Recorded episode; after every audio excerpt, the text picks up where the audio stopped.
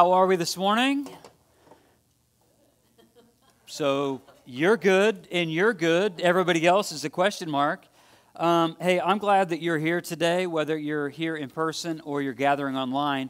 This is going to be an important day for us, and we're going to unpack a very common passage but I think we're going to see something significant even beyond just maybe the familiarity of this passage in John 3:16, but I think what we're going to see ultimately and hopefully what we see ultimately is how generous God is and just the very nature of God is one of generosity.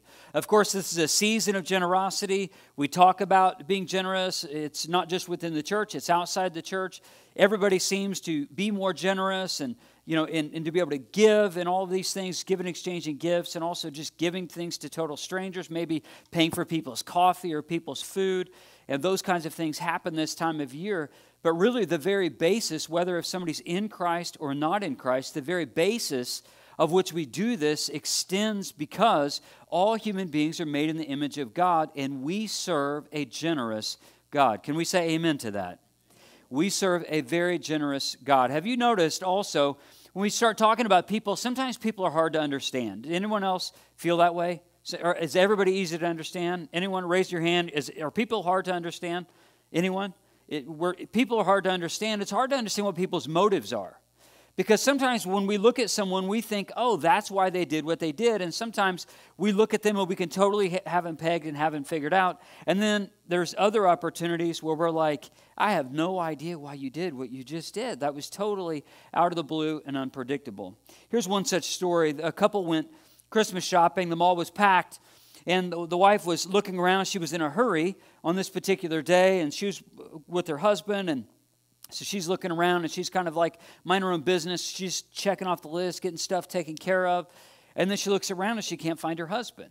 And she can't find her husband. So the husband, she's looking around. She's like, where in the world is he? So, so she just kind of, she's like getting a little frustrated because, again, she's got a lot of things to do and it's very time sensitive, and the husband is nowhere to be found. A couple minutes later, the husband calls her and he says, uh, Hey, honey. And she's like, Where are you? And he's like, Oh, yeah, about that. He said, Remember five years ago when we were in that jewelry store and we were in the jewelry store and you looked at that really expensive diamond necklace and you wanted that necklace. And remember, we couldn't afford it at the time. But then I told you that later on I would buy you this, this diamond necklace. And the, the wife's like, she's like a little giddy and she's like got almost about to cry and and and she's like yeah i remember that store. And he's like oh awesome baby he says i'm in the coffee shop next door. Exactly. Gasp. See, guys i just did you a favor right there. Did you hear that gasp? That was all of the women in the room. That's what that was it's like sometimes we just don't know why people do what they do. And like, even though we may think it's going to turn out one way, it's like people just totally surprise us. And, and one of the really cool things that we're going to see ultimately in this passage is, is this individual, as we get into it, Nicodemus was very, I believe, very surprised at the simplicity of Jesus' message because he himself was a, a complex and wise man. He was a Pharisee. He was, he was somebody that other people would look to, but yet there was something about his pursuit in spiritual things that was, that was lacking in his own attempts uh, to, to be one with his heavenly Father, and yet he has this amazing exchange with Jesus. You see, when we get into this passage, what we'll ultimately see is Jesus, it's so familiar to us, so I can just say this. Jesus talks about just a way of, of exchange, or just a way of being one with the Father. But the reason why that can, Nicodemus can be one, or you and I can be one with the Father, it's because of what Jesus has done. So we're going to celebrate what Jesus did today. And we're going to cover this very familiar passage. I invite you to go to John 3 14 through 16, is what we're going to read together. And then we're going to dig deeply into it, deeper than you've probably ever gone before. So, John 14 through 16, this is what it says in John 3 14. Just as Moses lifted up the snake in the desert, so the Son of Man must be lifted up, that everyone who believes in him may have eternal life. For God so loved the world that he gave his one and only Son, that whoever believes in him shall not perish, but have eternal life. We're going to cycle all the way back to this, but I want to introduce really where we're going in this talk with just talking about something and piggybacking on what we know about Jesus in this very familiar passage, what we really know about the Father, because the Father is also generous. But I want to talk about something in 2012. We introduced ideas into the church. Some of you were here for this, some of you were not here for this. We introduced four different ideas. There was belong, become, beyond, and begin. There was four different things, but uh, you can show those now, Matthew. So it, the first thing we talked about was living beyond, and then the first week in the series I mentioned belong. And then also we talked about becoming. So becoming we talked about last week. This week we're going to really settle on this idea of being beyond. What does it mean to be beyond? We're, we're going to look at not just ideas that we come up with, but we scoured the scripture and we said, what are some defining characteristics of Jesus? And what of those defining character, characteristics of Jesus need to infuse everything that we do at the church? And so we came up with these four different things, so nifty. They all begin with B, you know. I don't know what that means about us, but it all begins with B. But eh, one of them was beyond this idea of living and thinking beyond ourselves. And how do we do that? I want to ask you that question. How do you do that? Are you someone who's just kind of inundated with your own life, or do you have the ability to think outside of your own life? Do you have the, the ability to serve others outside of your contract, uh, context? Are you someone who's consumed with what's going on in your family and what's going on with your work and your pursuits and your desires and all of these things? Or are you a person who, who not only observes those things, but also you see beyond your own life to say, okay, I need to think beyond myself? This is the very nature of Jesus. When we look at this oh familiar passage, we see Jesus, and it's really the Father sending Jesus to bring this message of living and going beyond yourself for the benefit of someone else. And that's what we see here. We ultimately see the Father exerting power to help someone else. We live in a day and age where there's so many power dynamics. People, people are just using their power to say, hey, look at me. Look at me. There's power. You young people, you're in such danger of this on, on Instagram, even on Facebook, for those of you who dabble in there, and Snapchat, and every other thing that's out there for social media. It's this idea hey, look at me, look at me. It's a, it's a matter of saying, hey, I'm important, I'm powerful because I have a platform. While there are positives to social media and there's positives to uh, just saying, hey, I want to be noticed, but also what we see in the world today is people using these power dynamics to say, hey, look at me. Even if it means not looking at you, look at me. People use power dynamics now to shame people into silence and submission. So now they're using their power to overpower somebody else's voice and to pound them into submission. We see this, don't we? Do we see this culturally? Am I the only one? Power dynamics at play because of these power dynamics, there's a lot of people who, who are simply, even Christians, not doing anything or not saying what they should say because there's fear of being canceled. It's because they feel the pressure of somebody imposing power dynamics onto them. Power dynamics are also in this being told that the only way to love people is to rewrite history. It's the only way you can love people. Again, it's, it's imposing power dynamics onto us. Politically, we see this in seats of power, where people only seem to want more power if they have seats of power. So it's less about those that they're representing, but it's more about them Uh, attaining more and more power to keep them in positions of power. And that's certainly not of all all politicians. It's not what I'm saying, but but all of us, if you're aware at all, you know that this is a, a growing phenomenon, has been for decades. And also, it seems with these the power struggle, it seems that that the dynamic is such that that there's only a certain amount of people who are actually benefited by some other people's imposed power dynamics.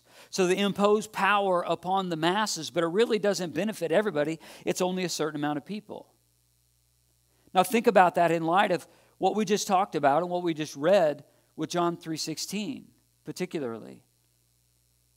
that God has ultimate power and that He would use His power and His authority and His name in sending His Son so that those without power could be empowered by the Holy Spirit of God.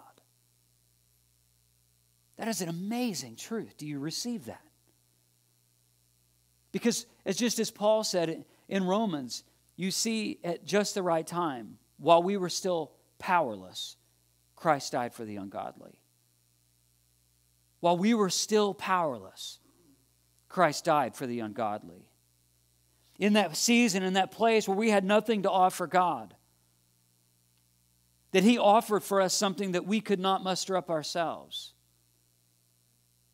That we were the one who we thought we had power as human beings, trying to assert ourselves because of our fallen nature, each one trying to use their power dynamic to lift himself above everyone else.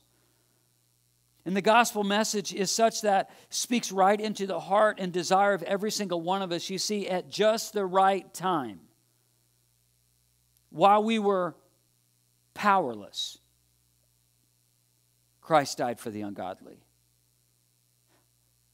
I think this is an amazing time in history to be a follower of Jesus. And I'm not just using this as an exaggeration or just to, to prove a point in a message. But I believe if we would really look at this, uh, this particular passage and you really look at the generosity of God, and you really look at how our Heavenly Father is using His empower to empower those who are powerless with the Spirit of God, if we were to look at it through that lens, our minds would be blown and see the opportunity that while the world itself is, is struggling to ascertain power, that instead we would be empowered by the Spirit of God, and that now we're not using our power to lift ourselves up, but we use our power to benefit the world. So while the world itself is trying to pull and take and to try and gain their own little power dynamic and power struggle, but for us not to play that game, but yet be infused with the Holy Spirit of God and then to bring good into the world and to glorify our God in the process. That is why I think this is one of the best times in history to be a follower of Jesus because the light shines the brightest in the darkness. We simply can't look at what's going on in the world and be so so inundated with what's going on in the world that we become pessimistic. Instead, we should become like Jesus and not like the world in this season. That God would use his power to help the powerless by infusing them with his power, which is, which is the Spirit of God. That is a truth that all of us need, and that's a truth that not all of us have received, sadly. Augustine, the great theologian, church historian, church father, he said this God loves each one of us as if there were only one of us to love. This really spoke to me this week when I was studying for this message. Because I think even when we start looking at John 3:16, for God so loved the world that we start to not see ourselves in an elevated place and saying that God loved us. Instead, we just kind of whitewash and he says, Well, he loved the world. Of course, he loves me. But God loves each of us as if there was only one of us to love. And that spoke to my heart. Hopefully, it speaks to yours. The message is true. You see, God's motive in sending Jesus is love. God didn't have some hidden agenda in sending Jesus. It wasn't, it wasn't that God had to exert like more power. It wasn't like he was trying to, to do something and trying to shift the world into something. He literally sent Jesus because of love. Understand that, that God has and had all authority before Jesus came to earth. But before Christmas, God already had all authority to do whatever it is that he wanted to do. Before Jesus came, God was he was full of love and he was full of justice and he was full of compassion and he was full of kindness and he was full of mercy and he was full of truth and he was also full of grace. It, it sending Jesus, it wasn't like this was, you know, just God's third option. Or God's fourth option or fifth option. This was plan A for God. That he would look at us with at us at the soul level and in such an endearing way that God the Father would know that the only way that we could be right with him is by sending his son. So as we celebrate Christmas, sure, we, we celebrate the birth and, and all of the nuances that are going around the, the nativity scene and Christmas, and all that's amazing. It's all the stuff that's in the scriptures is profound. But at the end of the day, understand why Jesus came. Why he came. This would have been confusing for Nicodemus because Nicodemus would have thought, that if he just kept the rules as a Pharisee, if he just gained some knowledge as a Pharisee, if he could just do these things, then, then he would be one with God. That's actually a form of legalism. It's not the way to, to, to know God. Instead, he goes to Jesus, and the scripture says that he goes to Jesus at night. Possibly because he was a little embarrassed to go during the day, that he'd be seen by other people, because he was a spiritual leader that other people would have gone to talk to. But yet, he even knew, even in the scouring of the Old Testament, and even in his understanding of, of the prophet, the law and the prophets of the Old Testament, and all of the commentary around it, that there was something missing. There was a component that was missing. There was something lacking in his understanding. So he goes to the one, the miraculous one. He goes to the one who has the, the utmost wisdom. He goes to the one who has a knowledge of the scriptures that no one else had. He went to the one who, had, who had something on offer for him that he could not find on his own. So Nicodemus, he lands upon Jesus through this interaction. And Jesus shows Nicodemus something that I don't think Nicodemus would have even understood or fathomed beforehand. And it's this For God so loved the world that he gave his one and only Son, that whoever believes in him shall not perish but have eternal life. When we look at this passage, just hold that on the screen if you would, Matthew. When we look at this, this verse particularly, we, we impose some English language upon it.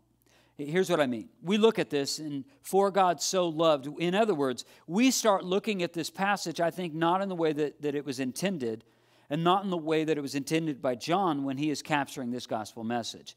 We look at this as saying, For God so loved the world. In other words, that God so loved the world so much that he gave his one and only Son.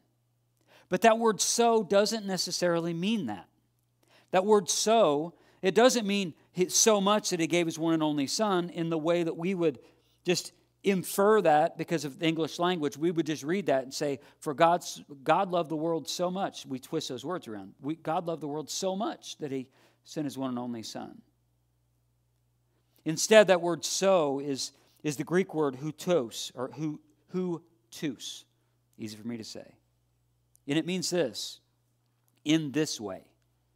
Not how much or to the degree, it means in this way. For God loved the world in this way that he gave his one and only Son, that whoever believes in him shall not perish but have eternal life. That God loved in this way. Because what he's doing is he's mentioning something when he uses this word so, the Gospel of John it uses this word, hutus, many times and every time that John uses this in his gospel, he's not doing it in a way to show how much. Instead, he's, he's bringing connection to say, in this way. So now, when Jesus is talking to Nicodemus, this is so key. When he's talking to Nicodemus, he's saying, in this way, and he's connecting a dot that Nicodemus would know so, so well. He's connecting a dot of something that happened in Numbers 21, verses 4 through 7. This is what's mentioned in verse 14. So when Jesus is saying this to Nicodemus, he says, in this way. So he's connecting what he just said with what he's now saying in verse 14. Let's read it again. Just as Moses lifted up the snake in the desert, so the Son of Man must be, must be lifted up, that everyone who believes in him may have eternal life. We're not going to take a lot of time and look into that Numbers passage. You can look into it later again, Numbers 21, verses 4 through 7. But what John is mentioning here, if you just casually read this, you're like, if you're like me, you casually read it and you're like, I don't even know what that is. Moving on. Oh, there's John 3:16. That's familiar. I know what that is.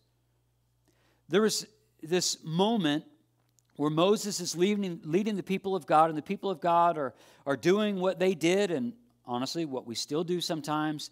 They're kind of like talking amongst themselves and they're becoming disgruntled. They're not wanting to trust God and they're becoming disobedient. As a consequence to that, God sends snakes. They happen to be venomous snakes. Some of those venomous snakes bite people and some people die. That's the facts. You can look it up in the scripture. I'm not going to whitewash this to make it more kid friendly. That's literally what happened. But that's not where the story ends. That did happen, but if you were to continue reading that passage in Numbers 21, you know that that there was uh, something else that God told them. That God told Moses. God told Moses, take one of those snakes and basically put it on a pole and then to lift that snake on a pole. Why is that significant? Because this again is pointing ultimately to the cross. They don't know it at the time, but it is. So now the snake is lifted on a pole, and God told Moses to tell the people that if you are around the snake, you become fearful of snake, or if you get bitten by one of these snakes, if you look at this pole, you will be healed and you will not die. So God is using extraordinary means to draw them back to Himself by using a snake. I was a little uncomfortable with that when I even read that because I just don't like snakes and to think that they would deliver me from some sort of you know like ailment i just really struggle with that because i think snakes need to die. Personally but that's my own conviction we can disagree and hopefully still be friends. Not a big fan of them i know there's some friendly ones. They're all friendly if they're in cages or not alive. Anyway back to this word so for god so meaning in this way what Jesus is connecting Nicodemus to is this significant moment in history of which Nicodemus would know very, very well. And ultimately, where Jesus is going in his life, that he's going to the cross. So, just as the, the snake was elevated on a pole, and that the snake would be something that the people would look upon, and it would bring deliverance and it would, be, it would bring healing, now Imagine, if you will, Jesus being lifted on a pole and crucified, that ultimately would bring redemption and healing for those who repent of their sins, of course. So, this, this idea of being lifted up is the it has a dual meaning. It means to be crucified, but it also means to be glorified and exalted. It means to be to be crucified, just as we know that Jesus was crucified, but it also means to be glorified and exalted, to be lifted up. Let's move on just a, a little bit, taking a slow roll through this passage. For God so, meaning in this way, He loved. I don't know about you, I really enjoy a good fire. Does anybody else enjoy a good campfire, particularly? Like, I really enjoy it. I, I love sitting around it. It's one of the few places that's it's kind of odd, but it's a dynamic that you can put a group of men around a campfire and we can be there for hours and no one will say anything. That just happens. Right? Men, am I right on this? You don't have to say anything. You just sit around the fire and you can stare at the fire. And I don't know what else is going on upstairs. Maybe not a whole lot's going on upstairs, but, but we just do this. But I think generally we, we just tend, people just like a fire. We like to sit around just the warmth of a fire. You know, the warmth of a fire is a, really cool thing because the fire doesn't care how smart you are. It doesn't matter how connected you are. It doesn't matter if you're rich. It doesn't matter if you're poor. It doesn't matter if you have a lot of clothes or if you have a little clothes. It, it really doesn't matter. The, the, the fire doesn't discriminate amongst who sits around it to gain warmth. Such is the same with the love of God. God doesn't discriminate for those um, who, are, who are poor, those who are rich, those who are connected, those who are lonely, those who are married, those who are single. those who are serving, those who are not, those who are introverts, those who are extroverts, those who live on this side of town, those who live on that side of town. That the love of God does not discriminate. Because for God so loved the world, and the world is people. Jesus didn't come to save systems, He came to save people. And by saving people, that w- their systems would change, that we would become kingdom people, that we would ultimately use His power to then seek change in the world. We'd bring good into the world or bring glory to Him. But, but God so loved the world, so loved the people, that He sent Jesus for people. So, in a, in a place and time where people are caught up in power dynamics and uh, you, where everybody's saying this, this needs to be the thing you're most passionate about. No, no, no, not that. You need to be passionate about this. Why don't you speak up more? Why don't, why don't you? You need to be silent about this. You just need to take a back seat. You need to take a front seat. You need to pick sides. Instead, we need to take the posture of Jesus and say, you know what?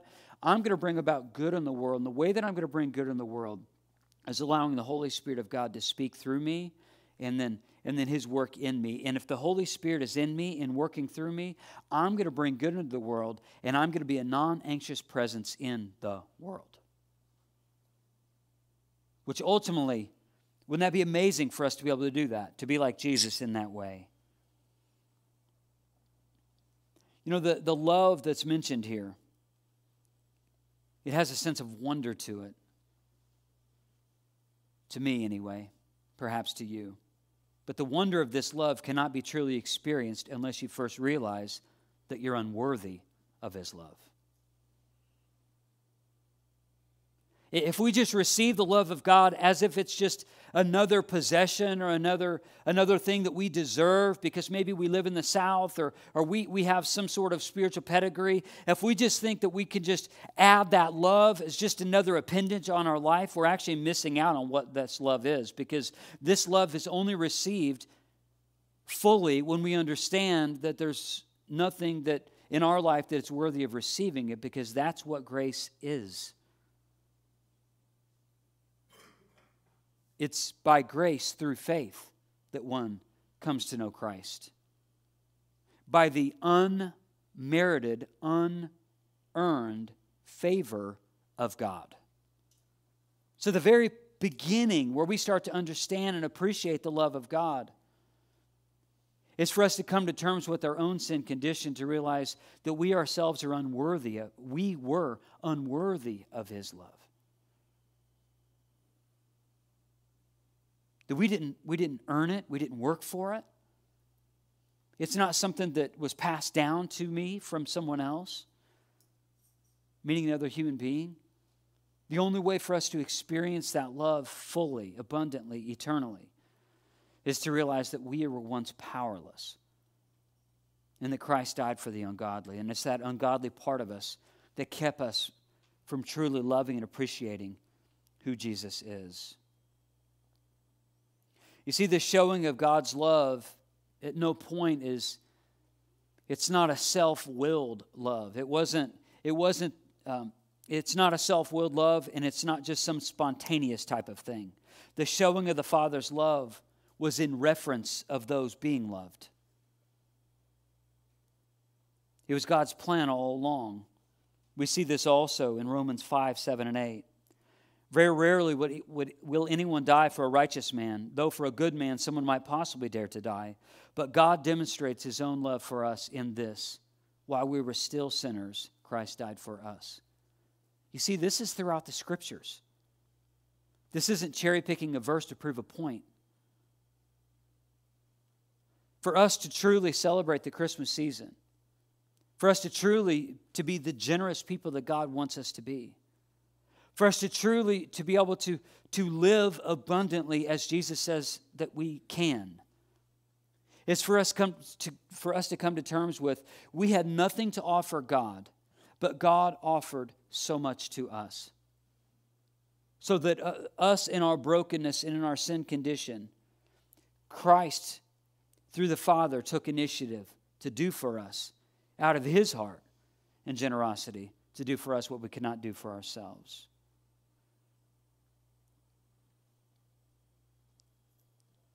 You know, I, I said this about the word houtos, the word so. I, I don't want to trip you up because obviously God loves us a lot, right? So that word, although it, it doesn't necessarily mean how much, we know there are other passages that talks about how great the love of God is. So I just want to speak into that. Though we are incomplete, God loves us completely. Though that we're imperfect, He loves us completely. Though we, we're lost and without direction, He loves us completely. Though we are flawed, He loves us flawlessly. Though our sins bring Him sorrow, His love will one day wipe away our tears. Though we may reject God, His love brought the rejection of the Son to bring salvation to those who had rejected God. So the depth of the love of God is profound, but that's just not necessarily what is being referenced in this passage. As I bring this message to a close, I want to just draw one more thing out from this passage and then give some summary ideas and then a big takeaway. When it says, For God so loved the world that he gave his one and only Son, the Greek term there is the word one of a kind that Jesus was one of a kind. Again, elevating and exalting Jesus as the Son. He was one of a kind. And that he would endure what he endured willingly, obediently, fully for us, even when we were powerless to do anything for Him. Ultimately, we live in the reality of this He gave, so we should be people who give as well. He gave. What did he what was he willing to give? He was willing to give his one of a kind son to endure such suffering on the cross. That though the cross would would bring death, but also it would bring exaltation. It would bring glory to his name. But it would also bring about those of us who would repent of our sins, it would bring about our ability to be saved and to know God ourselves. God's limitless generosity reveals his generous heart motivated by love. His limitless generosity that God loves in this way with the limitless generosity. What else could the Father give? Uh, is there anything else of greater value that the Father could have given for us to be saved? For us to, to then use our salvation not as, as, as an excuse to, to sin more abundantly, instead, for us to give generously? Is, is there anything else of greater value that the Father could have given? Than his one of a kind son? Of course, the answer is rhetorical because the answer is no. It just shows his limitless generosity and it's, it reveals his generous heart that's motivated by love. Second, generosity proves that your faith is for real. We saw this last week James 2 14 through 17 says this What good is it, my brothers, if a man claims to have faith, but he has no deeds? Can such faith save him? Suppose a brother or sister is without clothes and daily food. If one of you says to him, Go, I wish you well, keep warm and well fed, but does nothing about physical needs, what good is it? In the same way, faith by itself, if it is not accompanied by action, is dead. Generosity proves that your faith is for real also summarize the bottom line for today, it being this that we should pursue connecting these things together, pursue radical generosity by adopting the radically generous nature of God. We should pursue radical generosity by adopting the radically generous nature of God. God never stopped giving. When the people of God needed a leader, God was generous to provide a leader. When the people of God needed a prophet, God generously provided a prophet. When that other group of people needed a prophet, God generously provided a prophet. When the people needed written instructions on how to, to live a holy life, God generously gave them the Bible. Throughout the span of years, when, when there's been a people group who've needed the gospel message, God has generously spurred individuals into action to send them to faraway countries with nothing more than faith in the gospel message in either a complete or incomplete Bible to bring about the gospel message because of God's generous nature. God has never stopped giving. And that says something to us, and it should say something about us. I want to tell you a story about something that happened a few weeks ago. AJ and I got invited to go to a conference, and the conference was in Locust Grove, and it was kind of a it, it was a neat thing, but it was also kind of weird because we really didn't know hardly anyone there. And the conference wasn't really big, so you couldn't get lost in this whole crowd. I don't even know how many people were there 100, 200 maybe, and kind of in this small room. But it was neat, it was engaging, and, and it was kind of fun, but going into it, we just didn't know what to expect. So we go in, and, and it's at a large church, but again, but it's in a small room. It's not in their sanctuary. And the, the pastor had, get, had been saying some things and giving us some things to think about for this time of year. And all of it was insightful. I was furiously writing down notes and I was inspired. And then he did something that totally caught us, I'd say us, meaning I'm sure everybody, but AJ and I off guard. He'd given this presentation and he talked about being generous. And he said, and it's he said in the he says, we believe that God wants to spur generosity in other people. He said, so the way that we believe that God is, wants us to do this, as he said, we want to give $1,000 to every church that's represented here. And we're like, I don't even know you, you know? And then I'm like, is that check in a cash? You know, it's like, I don't know. Of course, it's going to cash. Um, but, but it's like, we literally, I had never met the guy until that day. And because we had registered, and every every church that was represented, they literally got a thousand dollar check to do what it was that God wanted them to do. We were blown away. When I opened the envelope and I looked at the check, and I'm thinking, wow, only God.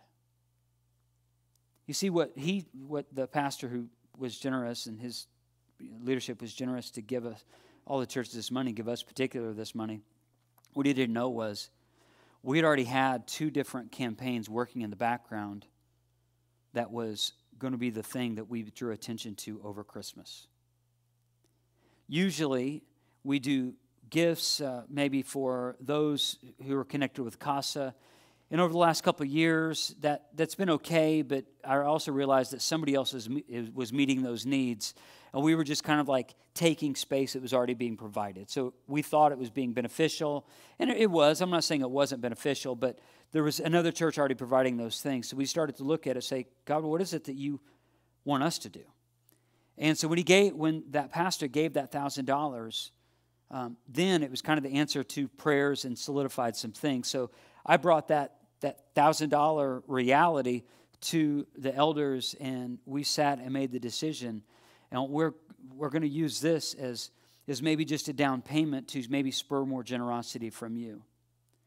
So there's two different things that we want you to have an opportunity to give into through not just this week, but this, this season. You can either give in the box or you can give online through the website, through the Church Center app, either way.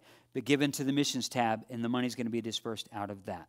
You don't have to, if you write a check, again, not just today, but in the weeks to come, if you write it, just write down missions. Don't write down sign. Don't write whatever is going to be mentioned here in just a minute. I spoiled one of them. But don't, don't write those things down. Just put missions because we have a responsibility to make sure that goes in there and we'll give the money, we'll put the money where it needs to go. But the, the two different things that we've decided that people can give into and to we've already distributed $500 into each one of them. The first one is this something i'm really excited about unveiling for you is a new sign. This is what our new sign is going to look like. This will be constructed over the next several months. We are we have we're in work on getting bids for this it's a replacement for this sign you may sit back and look at this and say well isn't this sign just about us Okay, you got here today. You didn't need the sign to get here, you here today, right? You, you got here all by yourself. This sign for us isn't just something to, oh, hey, look, we're just moving money around and now we're going to construct a sign. We've known that the sign has needed to be replaced. The sign isn't about us. The sign is about connecting what it looks like inside the church to those who drive by and may be curious as to what the church looks like on the inside. When they look at the sign, that sign on the outside looks like what the church looks like on the inside. Uh, our sign looks like it was fine maybe for 30 years ago, whenever it was constructed, but I think we all can say that that current sign is outdated. So this is the, this is the new sign design.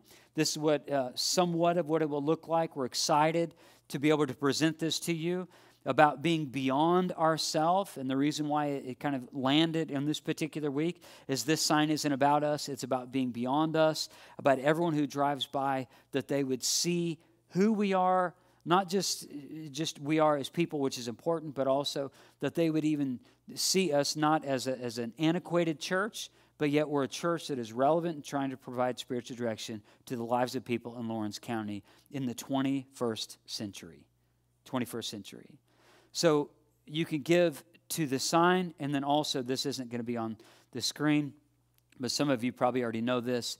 We're going to give you an opportunity to give to the DR missions trip.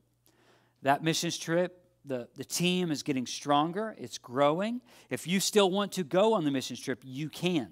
There, we, we've had a deadline, but you can still opt in it is going to be time sensitive in the next couple months where you're going to have to really contribute a lot more money to be able to opt fully in. But you can do this. If you don't want to go on the missions trip, you can give in the missions tab, and that money will go to support the mission, those of us missionaries who are going to be going on the field. And what you would be providing for are all the VBS supplies, all the game supplies, or different things, maybe food. Uh, so any money that you give in that way, it will be distributed A towards the sign or the DR missions trip, but all of that through the, the missions giving will be sent throughout the church to bring good into the world locally or good into the world globally in the DR when we go there. So we're really excited about these two opportunities. We want you to be excited about those opportunities. And again, this isn't just a one time thing. You can give. I'm going to pray for us. We're going to take the Lord's Supper. You can opt in to, to do some giving today if you want to. That's completely up to you. But this is not just a day of giving, this is a season of giving and of being generous of those of us who have given their life to Jesus is just following the generosity of God. So we're excited about it. We want you to be excited about it. But let's pray now and let's get ready to prepare our hearts to take the Lord's Supper. Father, we love you. We thank you for the, the beauty and the simplicity of this message that was brought today. The God, you so loved us that in, in that way, that you saw fit not to just send your son, but also ultimately knowing that that would send your son to the cross for his crucifixion, but also his glorification. So, Jesus, as we partake of these elements, we do so in memory of you in honor of you, in glory of you. We'll take the bread,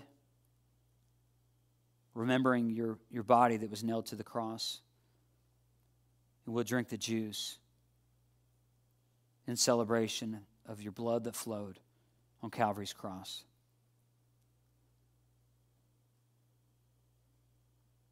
Not just that you, that you died, but why you died. That it was the Father's plan A. That those of us who repent would be one with you. So, Jesus, we praise you. Father, we honor you. In spirit, we ask that you would just pervade all of our hearts in this moment. Those of us who are in good standing with you and are in fellowship with you and they're saved can freely partake. Those of us who are followers of Jesus, who are not in good standing with the church and we're living a disobedient life, Spirit, give us the ability to refrain. And for the person who's not a follower of Jesus at all, I would also ask that they would refrain. Amen.